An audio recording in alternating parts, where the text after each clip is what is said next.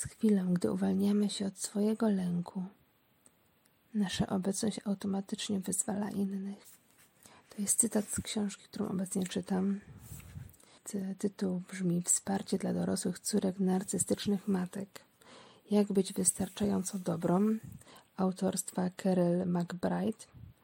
Y, seria Nowy Początek. Bardzo polecam.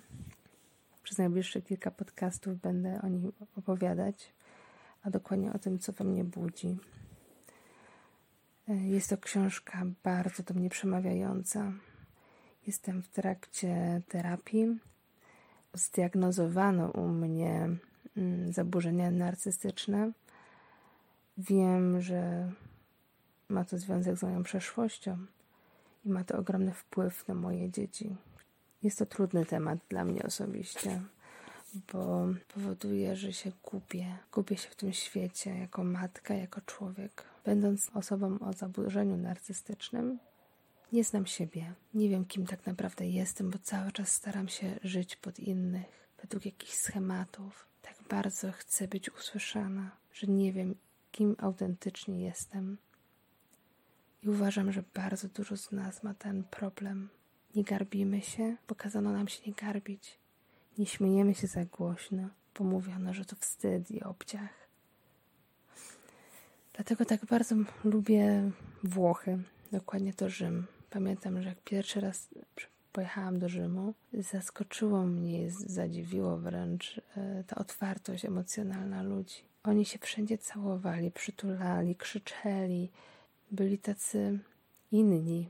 I to było miejsce, w którym poczułam się wolna.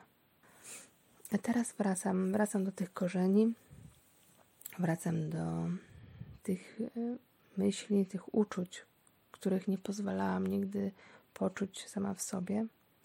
I chcę je omówić razem z Wami. Dla Was, dla siebie, dla moich dzieci, bo świadomość wyzwala, bo świadomość swoich lęków, swoich wad i problemów to pierwszy krok do uwolnienia się od tego, co nas ogranicza.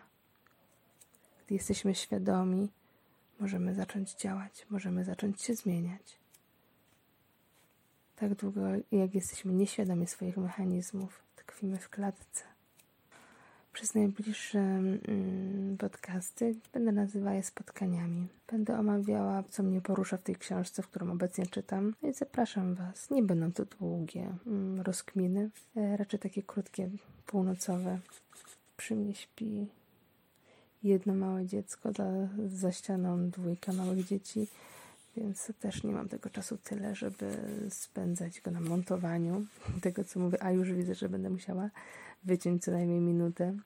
Dlaczego ten temat? Dlatego, że temat matki jest tematem zakłamanym w naszym społeczeństwie polskim.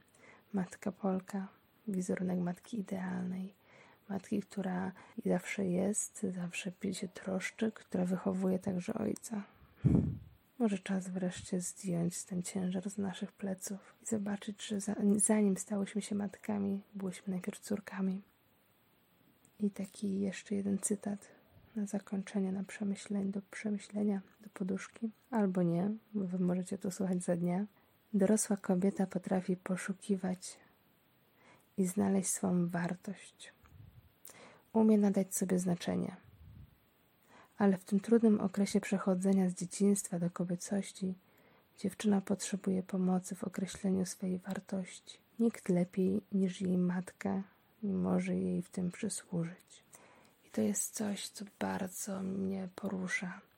Świadomość tego, że ta wartość we mnie jest i muszę ją w sobie tylko odkryć. Nikt mi nie może jej zabrać i nikt mi jej nie może nadać, tylko ja sama. I gdy matka, kobieta do tego dojrzy, to odkryje, staje się matką, która może przez to przeprowadzić córkę. Tylko ile z matek, które znamy, ile z kobiet, które poznałyśmy, które stanęły na naszej drodze, ile z nich ma tą świadomość, że są wartościowe. Nie dlatego, że coś robią, nie dlatego, że coś ofiarują i dają z siebie, ale dlatego, że są. Czy ty czujesz się wartościową osobą tylko i wyłącznie dlatego, że jesteś?